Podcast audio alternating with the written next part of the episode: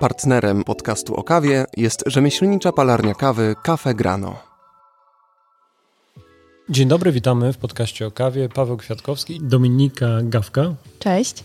Cześć. I Marcin Zakrzewski. Dzień dobry, cześć. Marcin prosto z lotniska. Prawie. Z Mistrzostw Świata Aeropress. O tym porozmawiamy, ale też chcemy porozmawiać o scenie kawy Vancouver. Dokładnie. Swoje przemyślenia mam, więc na pewno się podzielę. Dominika, mieliśmy okazję już spotkać się w podcaście. Po prostu parzysz kawę w domu. Tak, jestem homebaristką. Czasami można mnie również spotkać za barem w Café Grano na Borsuczej 40, ale głównie w domku. Często bywasz na cuppingach w warszawskich kawiarniach. Trzymasz rękę na pulsie, śledzisz to wszystko, co dzieje się w kawie. Tak, staram się być na bieżąco ze wszystkimi wydarzeniami. Nie zawsze na wszystkie dotrę, ale tam, gdzie mogę być, to idę. No i startujesz w zawodach. Tak, niedługo ruszają zapisy do Mistrzostw Brewers' Cup, na które mam plan się zapisać. Już tutaj przy wsparciu również Café Grano. Bo tak jak wspomniałam w poprzednim podcaście, jako homebaristka mam trochę trudności, aby wystartować w takich zawodach. Trochę powiemy o tych trudnościach. Też chcielibyśmy zapytać, na czym polegają te trudności. Jest to związane z dostępem do wysokiej jakości kawy. Marcin, my o tym rozmawialiśmy, że jednym z takich celów twojej podróży do Vancouver, mówiłeś, że dobrze będzie poznać ludzi, bo mając takie kontakty, to łatwiej o dobre ziarno. No tak, zdecydowanie. Raz, że poznaje się tych ludzi gdzieś na tych profilach instagramowych czy w mediach, nazwisko, zdjęcia się pojawiają, więc człowiek przestaje być anonimowy dla takiego kawałkowego świata. A z tymi ziarnami jest tak, że raz, że one kosztują bardzo dużo, bo to są kwoty nie jak w palarniach 90-150 zł za kilogram, tylko to są kwoty 1000 zł, 5 i jeszcze więcej. To jest raz. Dwa, dla takich anonimowych osób te kawy, tak naprawdę te ziarna są po prostu niedostępne, bo osoby, które taką kawę na zawody przygotowują, no często samemu sobie robią selekcję, komu tą kawę mogą dać tak naprawdę. Więc fajnie nie być anonimowym, fajnie się pokazywać.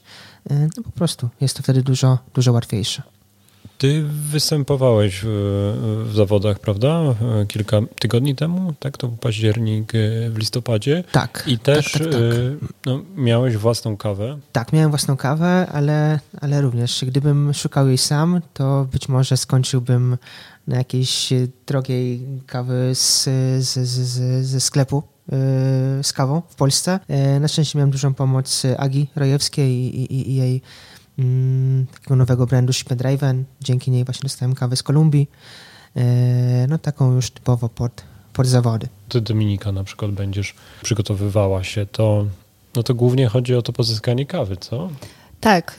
No tak naprawdę sprzęt nie jest jakimś tam ogromnym ograniczeniem, no bo faktem trzeba kupić 3 zestawy wszystkiego. Na Brewers Cup musisz zaparzyć 3 kawy jednocześnie, więc musisz mieć 3 wagi, 3 serwery, 3 zaparzacze, no 2 czajniki. No, przeważnie wszyscy na 2 czajnikach chyba startowali z tego, co oglądałam. Ale kawa jest takim elementem, który gdzieś tam cały czas blokował mnie w tych zawodach. Marcin mówił, że jeżeli ktoś planuje wystąpić na najbliższych mistrzostwach, które są planowane w lutym w Warszawie, to już trochę za późno na szukanie kawy, co? No jest ciężko. Raz, że jest mało czasu, żeby się przygotować z tą kawą. Dwa, też mieliśmy dosyć niedawno Mistrzostwa Świata i baristów i brewers. To było parę tygodni temu.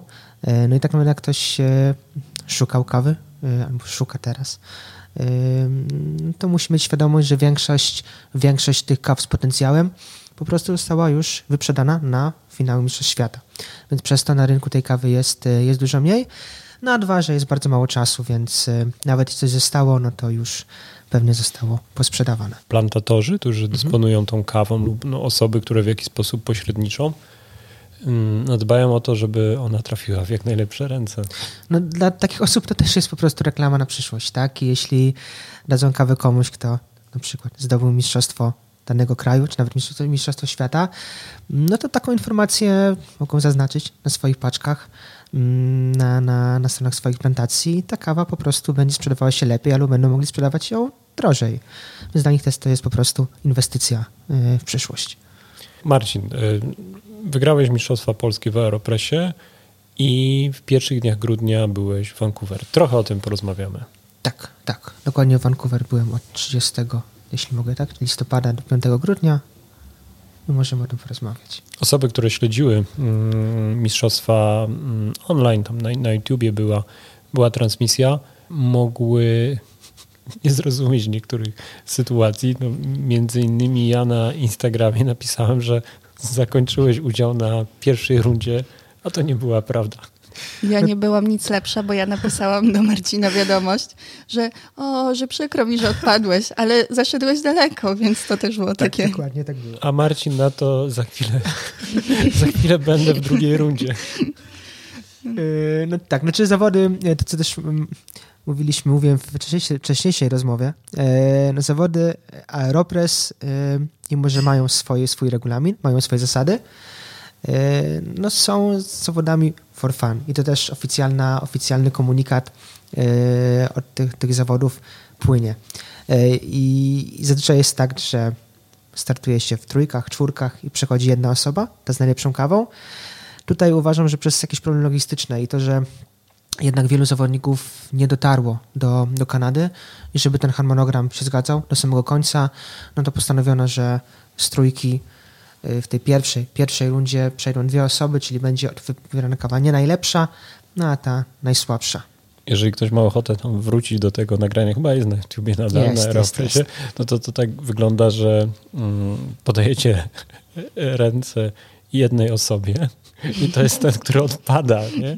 A my oglądamy, że dochodzimy do wniosku jako widzowie, że gratulujemy zwycięzcy, a on po prostu odpadł, ty przeszedłeś dalej. Dokładnie. No tam była też taka trochę przykra sytuacja. To był Norweg, w ogóle po 40 facet. Drugie miejsce w Norwegii zajął też mężczyzna po 60, więc dosyć starsze osoby, ale miał ten problem, że nie dokręcił tej pokryweczki z Aeropressu. I ta kawa mu niestety cała wyleciała. Tak, spektakularna to było dosyć. Tak. No, próbował jeszcze raz. Udało mu się, ale stało się to samo znowu. Wyciskał już bezpośrednio do czarki, żeby nie tracić czasu, no ale w tej czarce też znalazły się fusy i ta pokrętełko, znaczy ta nakrętka od Aeropressu. Też jestem po 40, ale daję radę z Aeropressem. Nie, no bardziej chodzi mi o to, że jak patrzymy przynajmniej na polską scenę Aeropressu, no to raczej no tam jest ten przedział 20-30 lat tak naprawdę. I raczej rzadko się spotyka starsze osoby po prostu. Smutna sprawa z tym pokrętełkiem. Ja ostatnio też parzyłam kawę, chciałam zrobić Aeropress i obróciłam. Tylko, że ja dokręciłam, ale nie dałam filtra. No to efekt był podobny tak naprawdę. Tak. Co dalej? W drugiej rundzie, jeśli dobrze kojarzę, spotkałeś się z Polakiem? Tak, z Rafałem. W ogóle Rafał był pierwszą osobą, którą poznałem w Kanadzie, tak osobiście. Akurat stałem w kawiarni, jednej z kawiarni, która była dosłownie obok hali przy zawodach. Odwracam się, patrzę, to ty. I jakoś tak od razu opaliśmy super kontakt. Pewnie gdzieś te polskie korzenie nas zbliżyły. I bardzo, bardzo chyba fajnie, że zostaliśmy pogodzeni przez tą trzecią osobę i nie mieliśmy pretensji do siebie nawzajem, że ktoś kogoś wyeliminował. No ale Polak, który reprezentował Szwecję, tak? To musimy dodać. Tak. No Rafał w wieku 2-3 lat bodajże wyjechał do Szwecji, ale po polsku mówi dobrze, nie pisze w ogóle, ale mówi bardzo bardzo, bardzo dobrze. Czyli będzie mógł posłuchać podcastu. Zdecydowanie tak. Mam nadzieję, że to zrobi. Na pewno podeślę mu link. Pamiętasz, jak nazywałeś? Rafał Walczak. Druga runda. No już trochę szczęścia zabrakło. No też trafiliśmy w sumie na Jennifer w tej drugiej rundzie, która ostatecznie doszła do finału i zajęła trzecie miejsce na świecie. Więc możemy sobie mówić, że gdybyśmy z nią wygrali, no to też byśmy byli w finale i może byśmy byli lepiej niż ona. Ale Mówię, dla mnie olbrzymia satysfakcja z samego wyjazdu i to, że nie odpadłem w pierwszej rundzie. Zawsze lepiej się przegrywa z osobą, która staje na podium. Zdecydowanie, zdecydowanie. No potem je kibicowaliśmy do samego końca. Ty startowałeś na swoim basicowym przepisie, tak? Tak, dokładnie. Dokładnie. I nie myślałeś, widząc przepisy innych uczestników, że mogłeś bardziej wykombinować ten przepis? Powiem tak, może zacznijmy, jak ćwiczyliśmy sobie z kawą. Mieliśmy oficjalnie 3 godziny na to, żeby z tą kawą pracować. I tak naprawdę nie mieliśmy zbyt wiele czasu, żeby się dzielić samą recepturą. Kawy gdzieś tam próbowaliśmy między sobą, to tak, ale nie miałem świadomości, jakim przepisem na przykład właśnie parzyła GB, która wygrała. No i może jej kawy próbowałem w trakcie. Czy myślałem o jakimś innym przepisie? Nie myślałem. To jest przepis, tak jak mówiłem, którym parzę od dawna. Od dawna tą kawę jest tam najbardziej powtarzalny, jeśli chodzi o różne kawy, które się zmieniają.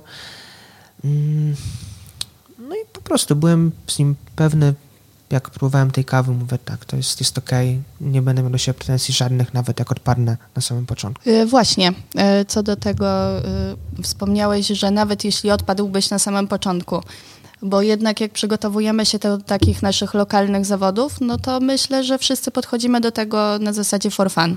Tak jak wspomniałeś na początku, tak? Że aeropresy są takim. Czy Mistrzostwa Świata również takie są? Czy jednak czujesz tą taką presję? Powiem wam, że też takie są. Wręcz mam wrażenie, że na świecie była dużo większa zabawa niż w Polsce. Niż w Polsce na eliminacjach, niż w Polsce na finale.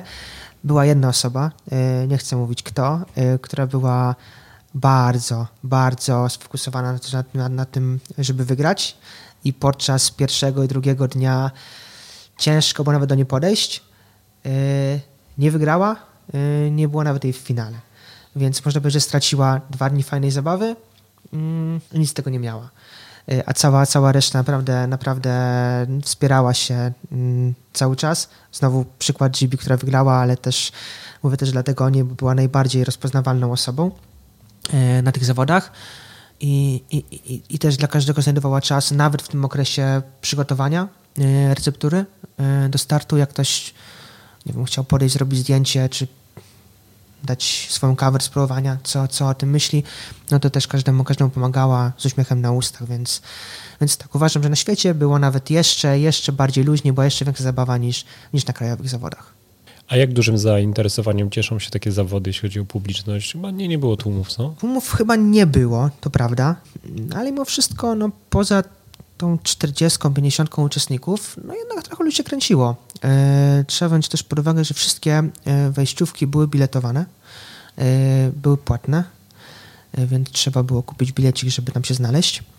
No ale mimo wszystko było jednak troszkę osób, trochę nas się przewijało. To był jakiś hangar po starym porcie, przerobiony właśnie na taką część eventową teraz. Ale pomimo tego, że była to bardzo duża przestrzeń, wy jako zawodnicy mieliście bardzo mało miejsca. No mieliśmy stoliki takie metr na metr, podejrzewam, i każdy obok siebie wzdłuż jednej ściany tak naprawdę. Ale tak jak mówię, pracowało nam się z innymi uczestnikami bardzo dobrze i nikt nie narzekał na taką małą przestrzeń.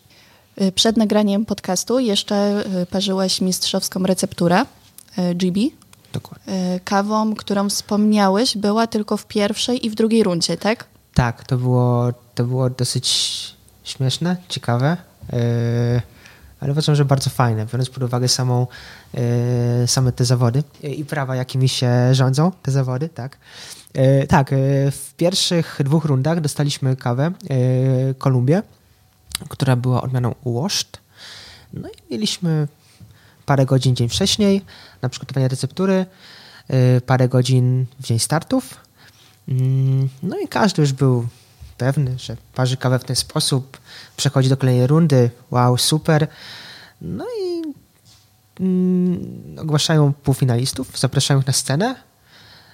Mówią, że za 30 minut zaczynamy półfinały, ale taka głupia sprawa wyszła, bo zmieniamy wam kawę.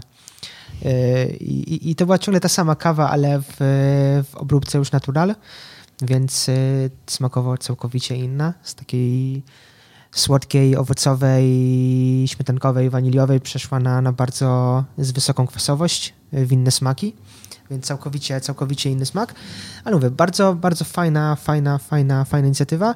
No i co też warte, że chyba, znaczy nikt o tym nie wiedział. Sędziowie na pewno nie wiedzieli, że coś takiego będzie miało miejsce, więc pewnie tylko palarnia, która wypalała tą kawę i sami prowadzący. A tak to każdy inny był bardzo zaskoczony. No i znowu, mieliśmy wcześniej, można powiedzieć, że półtorej dnia na przygotowanie pierwszej kawy, a półfinaliści mieli tylko 30 minut. Więc...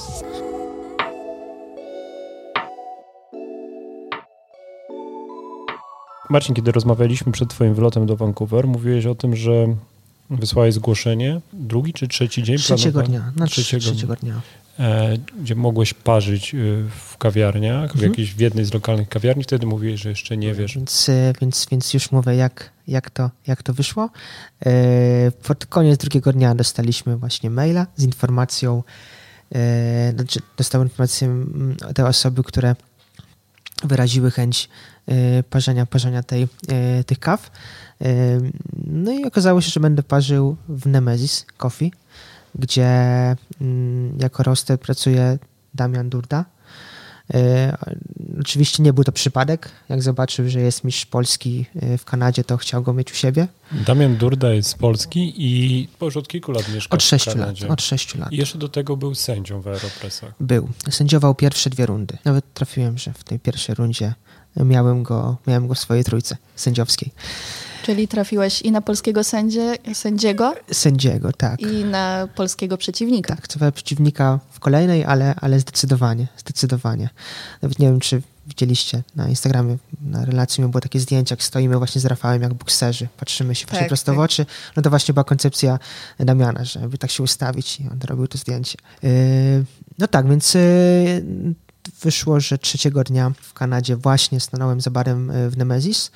Miałem zacząć o 10:30 do 12:30, ale atmosfera była tak fantastyczna, że zszedłem z baru chyba około 14:00 dopiero i pewnie gdyby nie fakt, że chciałem zobaczyć trochę miasta, to jeszcze bym tam został. No więc tak, parzyłem tam kawę, tak. Rozmawialiśmy o tym, że Kanada kojarzy się z takimi sportami zimowymi, między innymi z hokejem. W ogóle byłeś na meczu? Tak, jak dowiedziałem się tylko, że Vancouver jest drużyna, która gra w lidze NHL, to mówię, że muszę pójść, zobaczyć. Dominika, mówiłaś, że z syropem klonowym? Tak, no mi Kanada to właśnie hokej i syrop klonowy. To na mecz hokeja byłem, syrop klonowy do Polski przywiozłem, więc odhaczone obydwie rzeczy. Jak oceniasz generalnie cały świat speciality coffee w Kanadzie?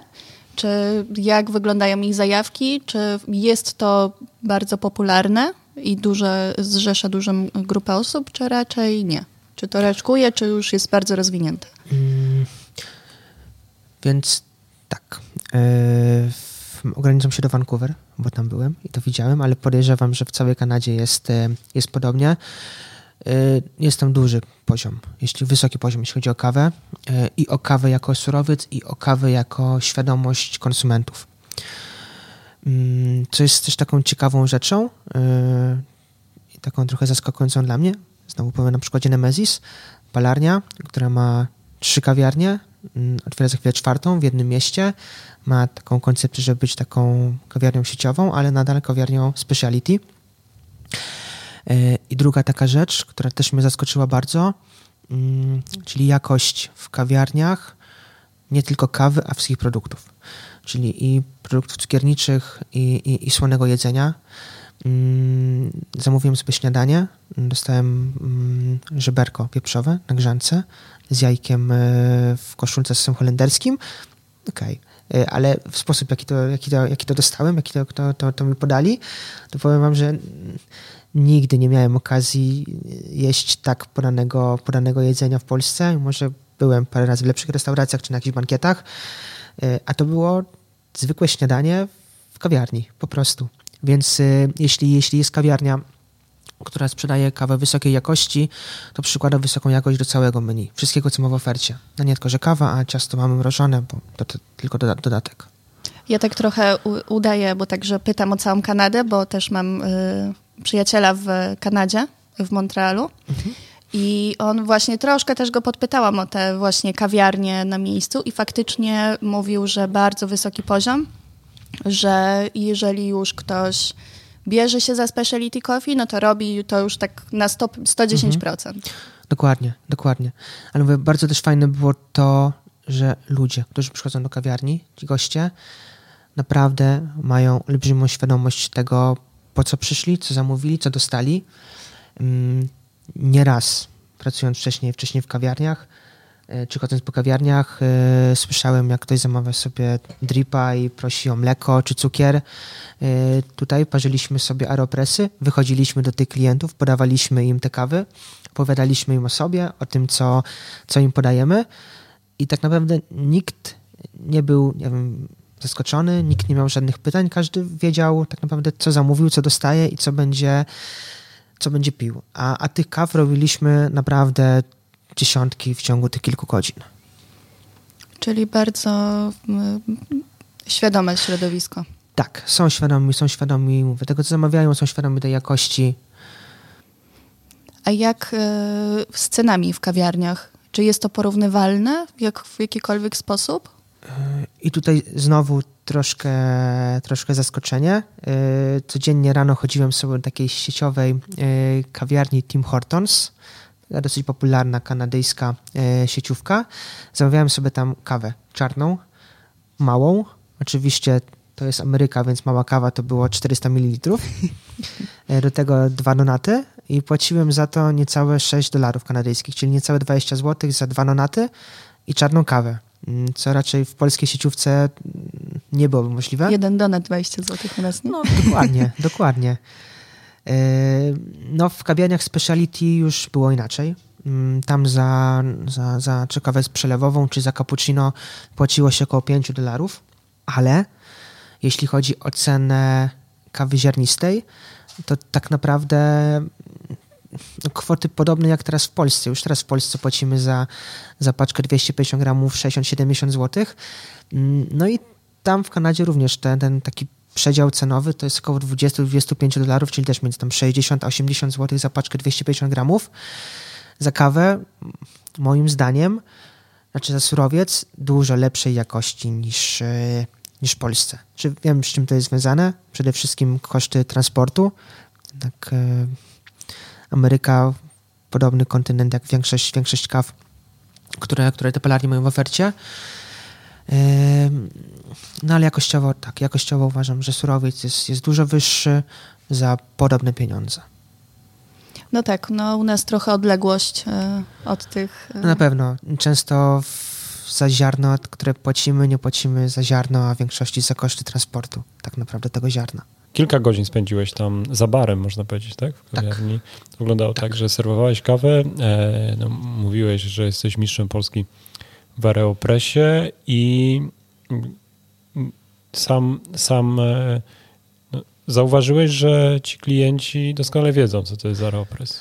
Więc tak, moja praca polegała na tym, że staliśmy z innymi uczestnikami na brewbarze, no i dostawaliśmy po prostu bony, że trzeba zrobić Aeropress. No i jeśli nie było napisane od kogo konkretnie, no to po kolei parzyliśmy te kawy i jak je zaparzyliśmy, sami wynosiliśmy je na salę, zanosiliśmy klientom, którzy je zamówili, przedstawialiśmy się, mówiliśmy jaką kawę zaparzyliśmy i podawaliśmy tym osobom i to, co właśnie zauważyłem, to, że nikt z tych gości nie był zaskoczony, że dostał kawę z Aeropressu, że wiedział, co to jest, że nie chciał dodatkowo mleka, nie chciał cukru, tylko czekał, aż tą kawę dostanie. Tych ludzi w przeciągu kilku godzin naprawdę przytoczyło się mnóstwo. Tak na oko szybko licząc, myślę, że miejsc, w tym miejscu w Nemesis mogło być około 50-60 kawiarni i od godziny 10, jak tam przyszedłem, do 14, jak wychodziłem, sala była ciągle pełna, ciągle rotowała ludźmi, ciągle była kolejka do zamówień. I przez cały ten okres nikt nie był zaskoczony tym, co dostaje i nikt nie zadawał żadnych dodatkowych pytań. Każdy wiedział, co zamawia, był świadomy tego. Tyle. Ale jak myślisz, z czego to wynikało? Czy to lokalni klienci, którzy często przychodzą do tej kawiarni i No i piją przelewy, znali Aeropress, czy po prostu tak ludzie, którzy chodzą do kawiarni, doskonale orientują się w tych metodach? Czy myślę, że gdyby to było 10-15% tych osób, które to zamawiało, to mógłby to być, może nie też przypadek, ale mógłby to być dosłownie stali klienci albo tacy, którzy wiedzieli, że coś takiego się dzieje i dlatego tam przyszli, ale tak naprawdę od nas kawy zamawiali, można powiedzieć, że wszyscy, którzy przychodzili i wszyscy przez te kilka godzin wiedzieli, co dostaną, więc to nie tak, że stali klienci, być może również, ale znowu wrócę do tego, świadomość, wysoka świadomość po prostu, świadomość, wiedza o produkcie, wiedza o tym, co chcą po prostu dostać. Znaczy nie chodzi mi tutaj o może kwestię smakową, że piją tą kawę na co dzień, ale którzy wiedzą, co to jest, po prostu wiedzą, co to jest. Ale jeśli ktoś nie brał kawy od nas, to z tego, co zauważyłem, to były głównie kawy mleczne na mlekach roślinnych. Nawet sam miałem okazję wydać jedno cappuccino na owsianym mleku, więc głównie to były, poza czarnymi kawami, kawy z napojami roślinnymi. A miałeś coś takiego tam na miejscu w Vancouver, co cię tak bardzo zaskoczyło w świecie kawy? No to właśnie były te trzy rzeczy, czyli pierwsze, że palarnie mają kawiarnie i działają w sieciach, bo nie tylko Nemesis, ale było też jeszcze kilka innych palarni, które tak działało. Dwa, no, jakość do ceny surowca, no i trzy, przede wszystkim świadomość. Jak u nas w Polsce ten rynek speciality, nie będę wymyślał cyfry z głowy, ale to jest dosłownie jednocyfrowa liczba, to w Kanadzie na pewno jest to dużo wyższa świadomość. Ten udział speciality w rynku jest dużo wyższy.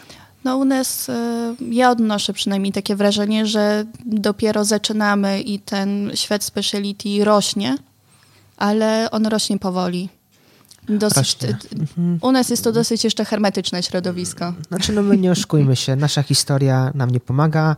To, że przez tyle lat byliśmy częścią, może nieoficjalnie, Związku Radzieckiego, nie mieliśmy dostępu do dobrej jakości surowca, nawet w czasach wolnej Polski też na początku nie mieliśmy dostępu do dobrego surowca.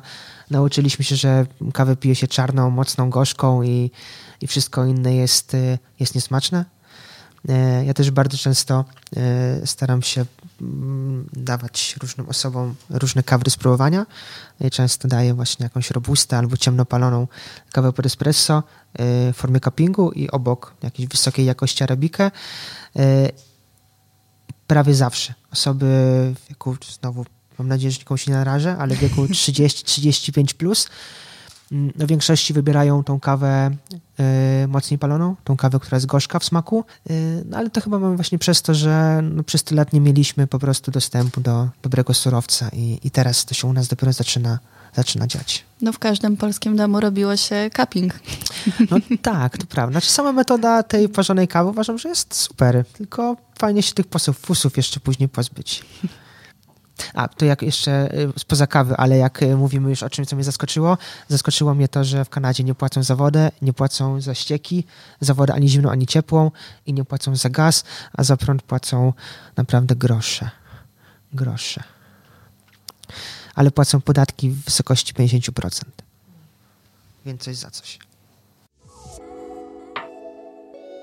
Partnerem podcastu o kawie jest rzemieślnicza palarnia kawy Café Grano. Jeśli dobrze pamiętam, pierwszy dzień mistrzostw, 3-dniowych mistrzostw, to były takie panele edukacyjne. Uczestniczyłeś w nich?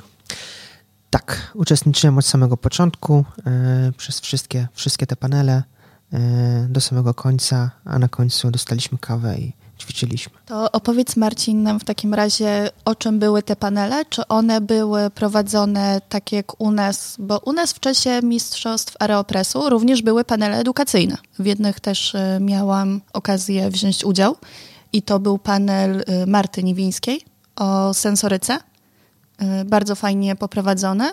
A jakie panele były tam? Tak, były 4 panele, jak dobrze kojarzę. Pierwszy był taki z połączeniem z przedstawieniem kawy. Właśnie Wendel i Mistrzyni Świata z 19 roku przedstawiała kawę i robiła ją na swój sposób. Tak. Drugi był z Michaelem Phillipsem o właśnie wartości zawodów, co dla niego Mistrzostwo Świata Baristów, jak wpłynęło na jego karierę. Trzeci był na temat trenerów baristów w zawodach baristów. Właśnie wyszły takie trzy opinie na temat, znaczy trzech różnych modeli bycia trenerem. Pierwszy taki czysto mentalny, drugi taki, który po prostu wspiera. Znaczy ma wiedzę, pomaga, próbuje przepisów, słucha prezentacji, dzieli się swoim doświadczeniem. No i trzeci, których podobno, tego nie wiem, ale podobno na świecie to jest dosyć często spotykane, czyli trenerów, którzy po prostu tworzą baristów, którzy mają baristę i dla niego robią wszystko, czyli wybierają kawę, robią prezentację, robią całą recepturę i tak dalej. Więc takie trzy podobno modele trenerów w świecie baristów, w świecie kawy występują. Ten trzeci model, o którym wspomniałeś, to jest taki model, nieważne kogo wystawimy, ale chcemy kogoś wystawić.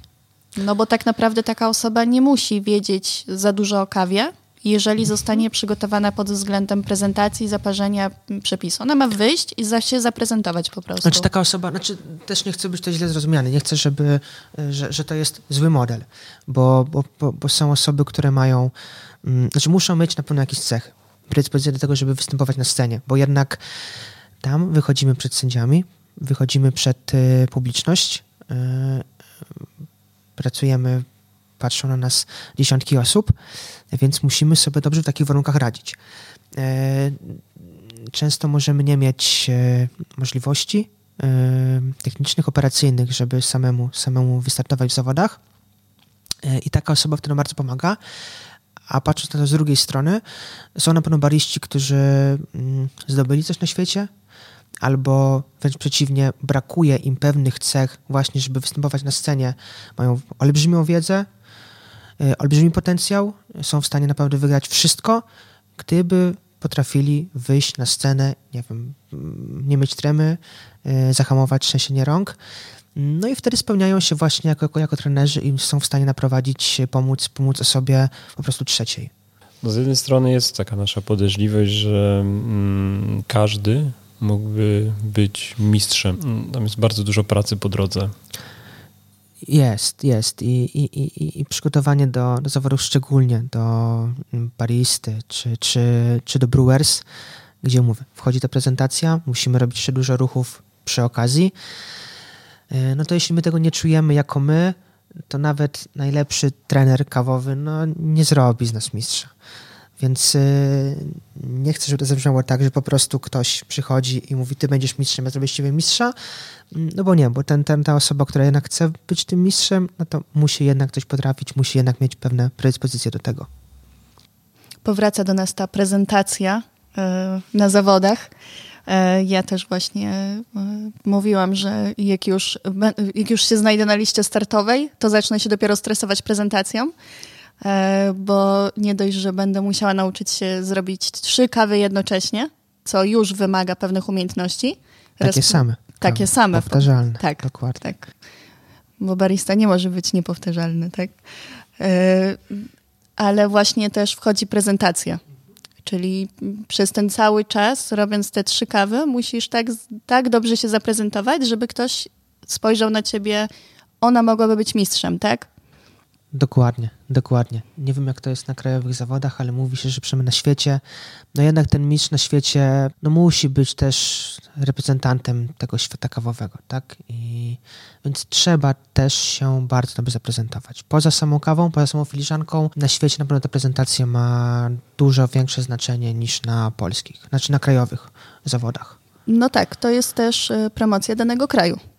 Tak jak ty pojechałeś promować nasz kraj, tak, do Vancouver? Zdecydowanie tak, więc myślę, że właśnie przede wszystkim Agnieszka Rojewska robi nam też taką promocję, że jak ktoś z Polski jedzie na Mistrzostwa Świata, to nawet jak startuje pierwszy raz, to nie jest już taki anonimowy, bo jest z Polski, czyli z kraju, gdzie mamy już dwukrotną mistrzynię świata. No to jest, uważam, że to jest bardzo fajne, że mamy przetarte gdzieś te szlaki. Zdecydowanie, bo anonimowość w świecie kawy jest bardzo dużą przeszkodą, tak. Okej, okay. Ostatnia część tych paneli to była przyszłość zawodów baristycznych na świecie. No i tak naprawdę najbardziej taką ciekawą rzeczą i taką rzeczą, która była najbardziej burzliwa, to były zawody baristów i to były zawody, a konkretnie używanie kawy robusta w zawodach baristów i używanie napojów roślinnych w drinkach tych mlecznych. I tak naprawdę cała dyskusja skupiła się tylko na tym. No i na scenie mieliśmy mistrzów świata, mistrzów danych krajów, baristów, sędziów międzynarodowych. No i konkluzja była taka, że no zmierza to do tego, że jednak i robusta, i napoje mleczne no muszą i na pewno kiedyś trafią na tą scenę. Problem jest jeden, operacyjny i wszyscy to stwierdzili równo. Problem jest z arkuszem punktowym i z kalibracją sędziów. Jednak napoje roślinne i robusta wpływają całkowicie inaczej na smak. Są nieznane dla sędziów na takim poziomie, na poziomie sędziowania, no i bardzo zaburzają po prostu ocenę. Więc ja wiem, pewnie trzeba będzie zmienić formularz punktowy, no bo innej opcji nie ma, żeby tą kawę i takie napoje wprowadzić na zawody. No tak, kawa na mleku roślinnym, a kawa na mleku krowim smakuje całkowicie inaczej. I smak, tekstura. Tak, i teraz dochodzimy do tego, że na zawodach światowych ktoś zrobi kawę na mleku kokosowym. I może ją zrobić, bo nikt mu tego nie zabrania. Dokładnie. No ale jednak już pewny smak już będzie inny, tak? Tak, więc... i dlatego zazwyczaj na tym drinku mlecznym dostaję na arkuszu punktów 0. No oczywiście nikt go nie dyskwalifikuje, bo to nie jest tak, że to się dyskwalifikuje. Więc tak jak mówię, każdy może tak zrobić, no ale po prostu jest potem oceniony na 0. I to wszystko pierwszego dnia? To wszystko pierwszego dnia. No i na koniec trening z kawą. I u mnie jeszcze był wieczorem mecz NHL tego dnia. Hokej, jeżeli ktoś się nie interesuje. To jakieś drużynie kibicowałeś? To jest drużyna, której śledzisz rozgrywki? Nie, to był całkowity przypadek. Dowiedziałem się, przylatując do Vancouver, że jest tam NHL, więc mówię, muszę zobaczyć, jak to wygląda na żywo.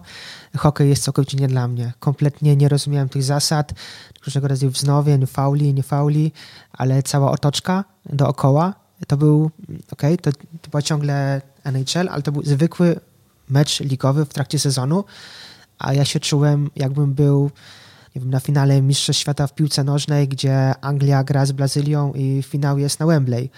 Więc otoczka tego meczu była naprawdę wow. Do tej pory, jak teraz o tym mówię, to aż czuję ciarki, że hymny na żywo śpiewane przed w wonie piłkarzy, wielkie logotypy na samą płytę boiska. Naprawdę super, naprawdę było super. Śledzę taką jedną dziewczynę na Instagramie, ona właśnie mieszka w Szwecji i ona jest wielką fanką hokeja. I właśnie dodaję na Instagrama, jak wyglądają, jak wchodzą te drużyny i oni robią tam ogromne show, jak wchodzą na to boisko. Więc rozumiem, co mówisz. Jest to spektakularne na pewno na żywo. Dokładnie. Więc no też chodzę na mecze piłki nożnej tutaj w Warszawie i, no i często takich emocji tam nie ma. Charakterystyczne są te twoje występy w koszulce Legii.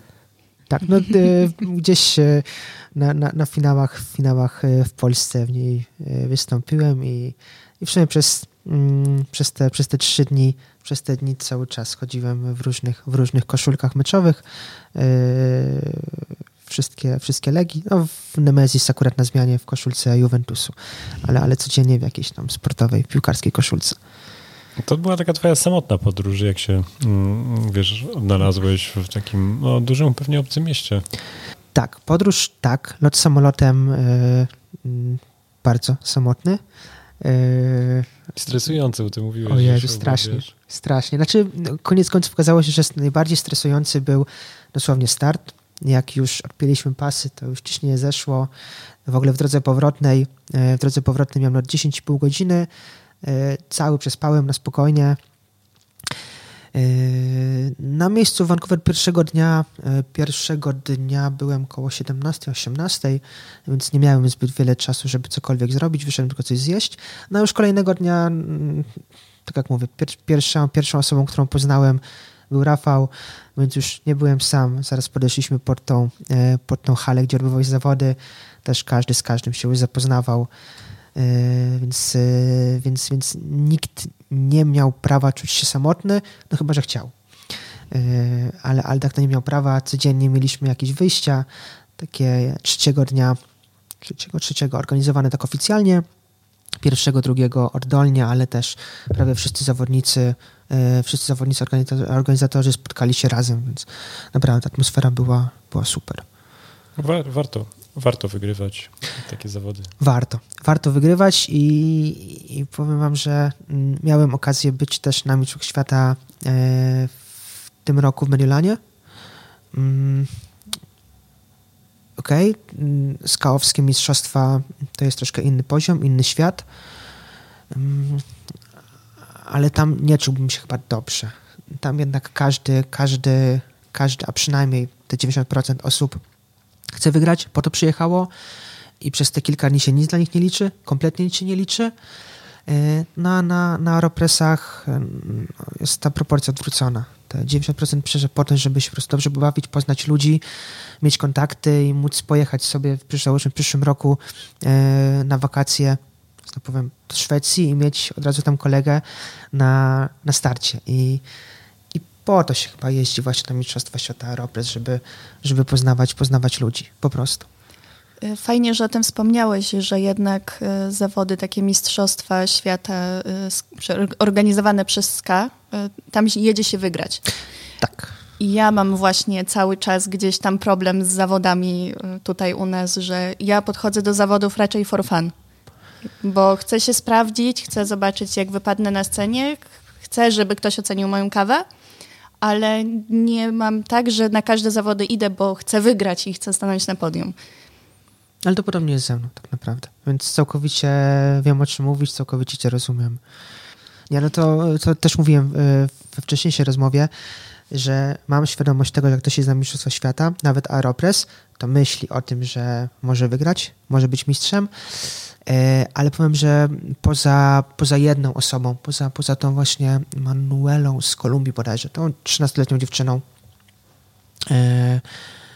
to nie widziałem nikogo, kto byłby, nie wiem, płakał, byłby smutny czy rozczarowany tym, że odpadł, tym, że już nie walczy dalej. Wręcz żeby schodziło tylko z tej sceny i już się kibicowało kolejnym osobom. No tutaj może akurat w jej przypadku trochę ten wiek też robił swoje. No ale ogromna radość zwyciężczyni. No to na pewno. Właśnie mówiła, że ona bardzo chciała wygrać coś dla Australii. Próbowała szczególnie w lateartach, tak z tego jest znana. No udało się w Aeropressach, więc... No właśnie, kim jest, bo ja pamiętam, przeglądałem jej Instagram.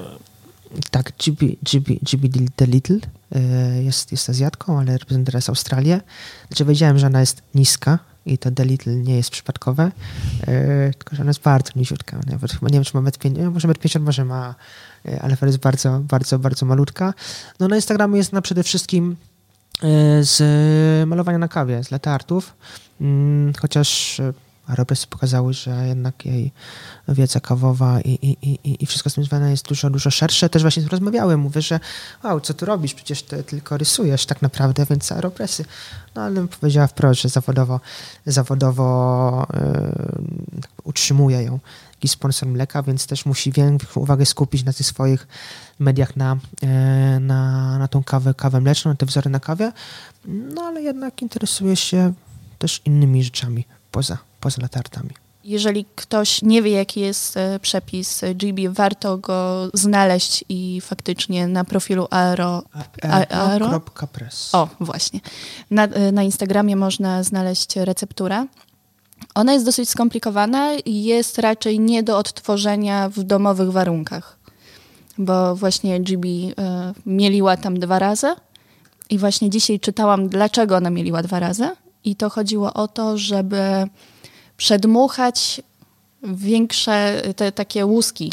Tak, zdecydowanie. Mhm. I później mieliła właśnie już tak finalnie i jeszcze przesiewała pył. Odsiewała pył. Więc no myślę, no ja jako home barista no nie mam takiego sprzętu, żeby aż używała tak się... Używała jeszcze tych kulek takich. A właśnie. Tak. Bardzo... Zmrożonych takich. Teraz kulek, popularnych. Tak, bardzo popularnych. Znaczy ja nie ukrywam, że właśnie kawę Ornie piłem jako pierwszą z tymi kulkami, a tak to nie miałem okazji. To musisz się wybrać do Michała pracowni. Michał no, robi kawki tylko na kulkach. Myślę, że zrobimy reklamę odcinka trendów w kawie nowego z Michałem i on na pewno o tym powie dużo obszerniej. No ja wiem tylko jakby tyle, że tam chodziło o te substancje lotne właśnie, że one, jak kawa przepływa nam przez kulkę, no to więcej tych substancji lotnych zostaje w kawie, więc ona jest bardziej taka aromatyczna. Zostawimy ten temat na trendy w kawie. Właśnie kawą, którą częstowałeś, też przywiozłeś z podróży? Nie, to akurat jest prezent od Agnieszki, w sumie też nie dla mnie. Otworzyłeś. Miałem go przekazać dalej, ale dostałem informację od osoby, dla której to jest prezent, że mogę sobie coś odsypać, więc to właśnie było to, co sobie odsypałem. Więcej już nie będę odsypywał. Bardzo dobra kawa. Tak, właśnie chciałam powiedzieć. Jaka to była kawa? Ojejku, to była mieszanka blend Panamy i Etiopii bodajże od mistrza świata lat 2017 roku. Tak. Jakie plany na przyszłość? Będziesz pewnie startował w Aeropressach w przyszłym roku. Co jeszcze? No właśnie nie będę startował w Aeropressach. Zdobyłem mistrzostwo Polski i wolę zostać po prostu jako mistrz Polski. Boję się, że w przyszłym roku może się nie udać. Mamy coraz więcej fajnych, utalentowanych baristów. Więc niech inni wygrywają. No nie wiem, w lutym są mistrzostwa barista, Brewers. Zobaczymy, co przyniesie przyszłość. Na razie 14 otwierane są zapisy. Na pewno na Brewersy bardzo szybko skończą się miejsca. Z baristą może być troszkę trudniej, żeby tą listę zapełnić w miarę szybko. Więc jak się uda, pomyślimy o kawie, prezentacji, może coś się jeszcze będzie działać. Nasi słuchacze słuchają odcinka już po zapisach, także mogą zobaczyć, no bo premiera będzie pewnie jakoś tam w drugiej połowie grudnia. Dzisiaj nagrywamy, jest 12, czyli za 2 dni zapisy. Za 2 dni zapisy, od 12 w południe. No rozumiem, że planuje się zapisać. Planuję. Startując ostatnio za mistrzostwach Brewers zapisałem się do SKA, dostałem numer, więc będę wykorzystywał, że ten numer jeszcze przez prawie rok mam. I zobaczymy, co przyniesie przyszłość. To co, być może spotkacie się trochę w innej scenerii. Ale dalej for fun. Będziemy rywalizować. A to gdzie zaglądać, żeby trochę poczytać o was? Ekstra Marcin? Tak, ekstra Marcin, dokładnie. Instagram, coś tam próbuję czasami umieszczać. O co chodziło z tym harnasiem do Vancouver? To trzeba wrócić do eliminacji w Białymstoku. Przed występem finałowym poszliśmy do Biedronki, która była zaraz obok.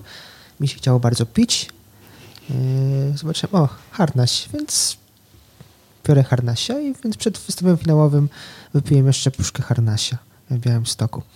Historię powtórzyłem przed finałami krajowymi i tej naszej takiej grupowej konwersacji.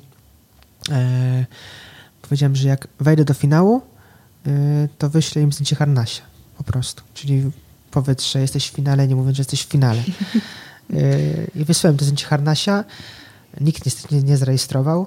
i dopiero jak wygrałem gdzieś tam pierwsze informacje, poszły w świat, dopiero wtedy zaczęli pisać, że wow, to jednak tak, to jednak prawda. Jak zapraszałem cię do podcastu, to na Instastory zapytałem, o czym warto porozmawiać z tobą i tam jedna z odpowiedzi to właśnie taka była, czy zabierasz harnasia. No i niestety nie zabrałem harnasia i dlatego przegrałeś. Mogło tak być, niestety. Dominika, twój Instagram Dominika Gawka? Tak. Prawie jak kawka. Nie przypadek. Mówię, że coraz więcej wiadomości prywatnych z pytaniami, co polecasz, jak parzyć. Dosyć zabawnie. Najczęściej dostaję pytania o mój przepis na Aeropress i zawsze jak go wysyłam, to dostaję pytanie na pewno 86 stopni? I odpowiem tak, 86 stopni i 3 filtry. I to jest największe zaskoczenie zawsze, ale dostaję później feedback, że faktycznie fajnie wychodzą te kawy. Wiadomo, że do każdej kawy też trzeba sobie gdzieś tam pod siebie ten przepis zmienić, ale najczęściej pytania o przepisy i pytanie o kawy, które polecam. Więc zawsze gdzieś tam staram się odpisywać, czasami szybciej, czasami wolniej, ale można jakby śmiało pisać i zawsze gdzieś pomogę. Uważam, że to jest też bardzo fajne, że w większości piszą do mnie hombariści, więc to są osoby, które tak jak ja szukały tych informacji na początku, więc fajnie, że ten świat się tak rozrasta i faktycznie, że pojawiają się cały czas nowe twarze.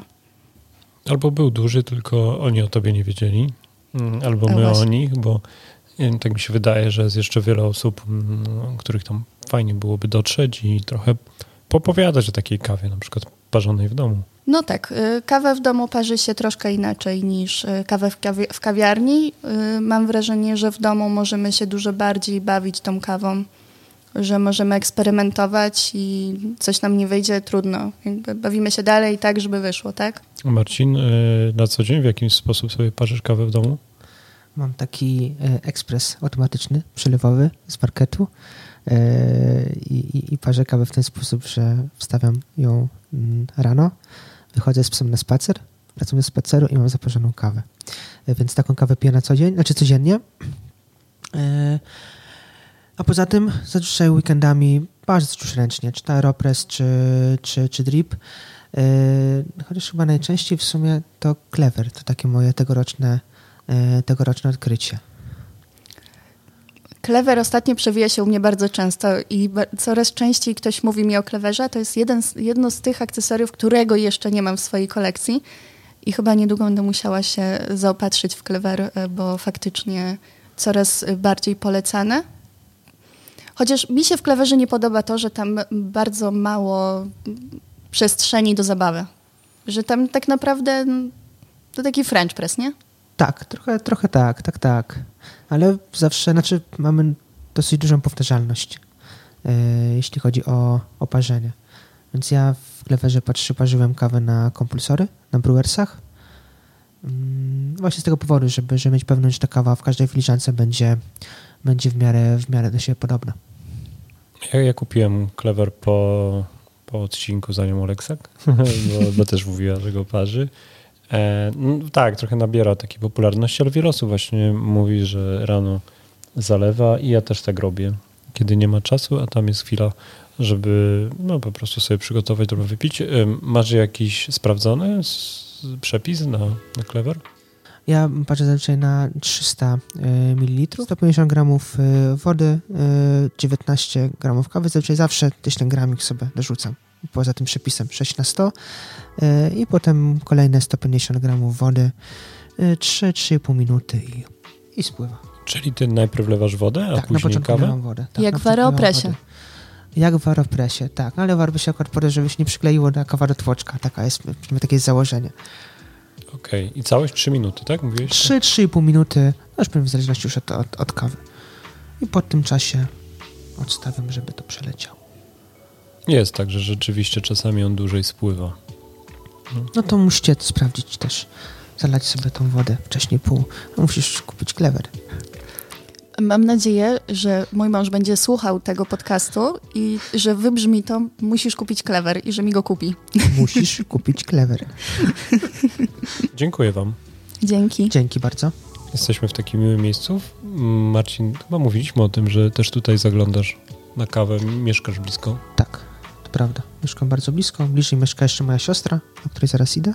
I to od niej dowiedziałem się, że Café Grano nie jest już w Łomiankach, a w Warszawie na Borsuczej. I tak, zdarza mi się. Też już tutaj jestem kolejny raz. Fajne jest miejsce, że jest na, może być na osiedlu i wśród mieszkańców szerzy kawy. Tak po prostu, świadomość o kawie. Dziękujemy, do usłyszenia słuchacze. Dzięki bardzo. Dzięki. Partnerem podcastu o kawie jest rzemieślnicza palarnia kawy Café Grano.